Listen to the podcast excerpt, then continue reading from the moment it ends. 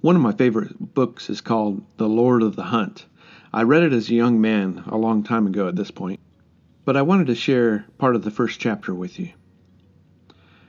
The war within me began that day, or it was on that day I became conscious of the war. Though I was but five years old, I am not lost for the remembrance of the event, nor for the feelings I had at the time. Perhaps it was precisely because I was all of five years old and had no words to put to the experience, but could only live it within it wordlessly for over three decades. Perhaps that's why it is so powerfully within me at this very moment.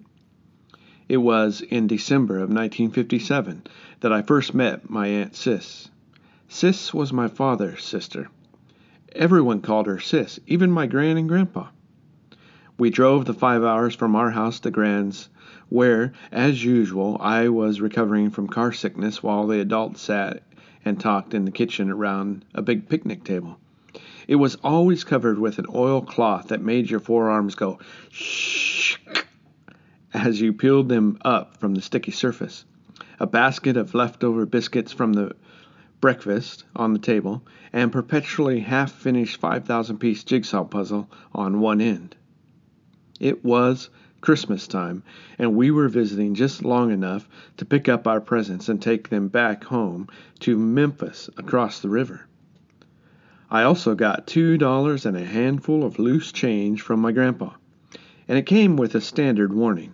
Everything I got from grandpa, whether it was an ice cream before bedtime while Gran was in her bath, or a half cup of black coffee with him in the morning while she tended the garden, or quarters from his change at the grocery store, always came with a stern warning. Now don't you go tell Gran. I never understood the nature of the conspiracy involved, but we always grinned knowingly at each other as if the meaning was shared between us perfectly. This visit, Dad said we would stop at Sis's place on the way home. I looked forward to meeting my Aunt Sis with as much enthusiasm as a car-sick five-year-old could muster. And so we drove, and drove. My belly sloshed dangerously as we turned and bumped and rolled and tossed and jerked onto a dirt road. It was plowed up by the tires that cut through the dense red clay at the last rain, and at the end of the road was a house. No, not a house. Uh, a I wasn't sure what it was. It was a wood structure, much like a house, only I wasn't certain that it was a true house. It was a quilt of gray boards, corrugated tin, pieces of sheet metal, and an odd sized lumber. Old dead washing machines, bleeding rust, killed cars, bald tires, drab green 55 gallon barrels, tilted farm machinery, and garbage. Oh, the garbage! It littered the landscape. A honk of the horn, and the front door swung open with a short, heavy-set woman waddling and waving and screeching children of every size. Eight, I think there were. So, this was Sis's place. I got out of the car, and soon fascination overtook me. We kids climbed and explored. We cranked the rusty cranks, climbed on the heaps of machinery, and threw rocks. Yes, we could throw rocks with abandon. There were no windows to break and no neighbors' houses to hit. We went inside, and it was much like the outside, only the air was thick and dank air, but an air none the less of dignity. As I looked around, I began to sense that something was terribly, terribly wrong, and it came to me. It was, as a five year old's terrors go, a most terrible of terrors. There was no Christmas tree, no presents, there were no red flannel stockings. There was no Christmas in this place called Sis's. I suppose my battle lines were drawn when I heard my father and Aunt Sis talking in low adult tones. Come on, Sis, take it. At least get something for the kids, will you? Of course we can afford it. It was then that I entered the warfare. I heard something command me with a holy command, and at that moment I knew better than I knew my own name what I had to do. It fell upon me the understanding did. It fell upon me, the understanding did, and would not let me go, and has not let me go since. I reached into my pocket and I pulled out the two dollar bills that Grandpa gave me. And I tell you now that it was without an ounce of pretentiousness, no, with not a hint of desire for rewards, but purely from a heart commanded by compassion. I walked up to my Aunt Sis and extended my hand to her with my two dollars in it and said, Aunt Sis, please buy some Christmas presents with this. She did not take my two dollars. Instead, she took me, and I was instantly lost, smothered, crushed to her chest, my head turned sideways for air, my arms poking crazily from between her rolls of flesh, and the woman wept the happiest weeping I had ever heard.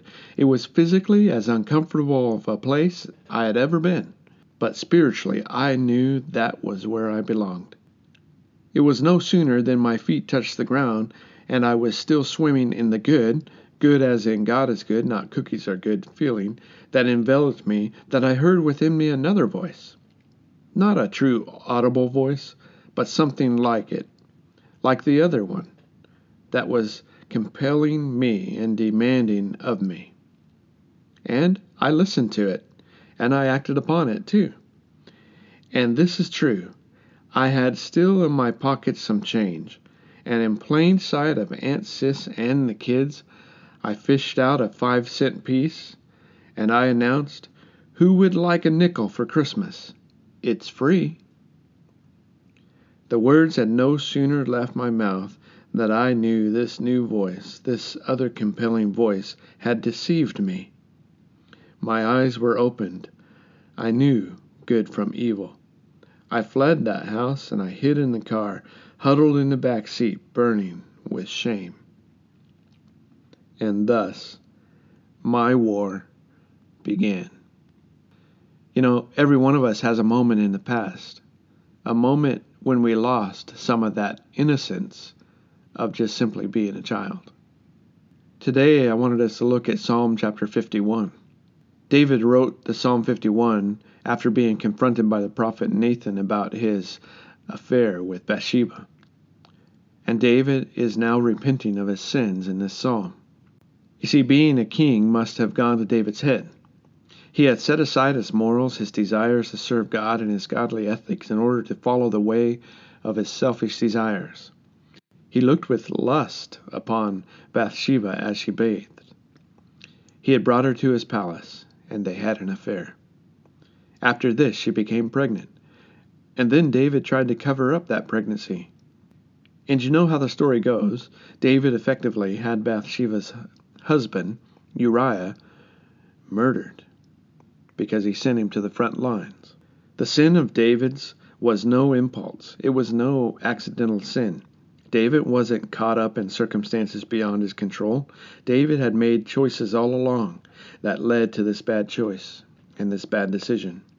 David's story could be told and retold under a hundred different scenarios.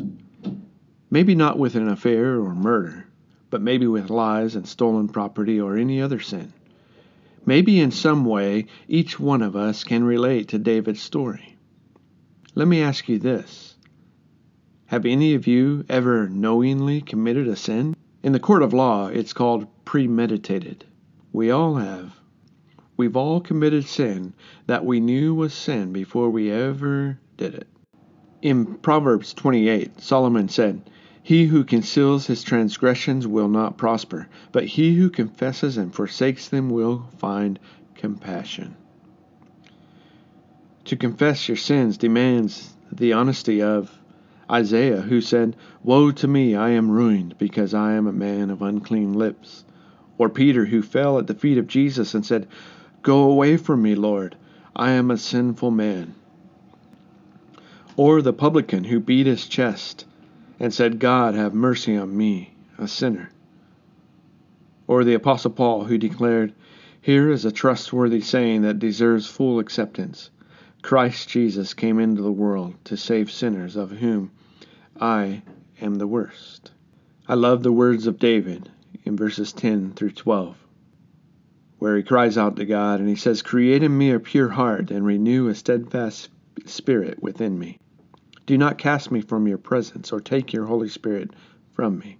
Restore to me the joy of your salvation and grant me a willing heart to sustain me. You know, sometimes the human heart can be so stubborn. Yet, even in the midst of our stubbornness, our hearts yearn for something more and something different. But we know that ultimately, however much we try to get through this life on our own, we can never seem to get it quite right in our own hearts. And so we must recognize, as David did, that only God can fix our hearts. Create in me a pure heart and renew a steadfast spirit within me. Book I referred to was The Lord of the Hunt and Other Tales of Grace by Steve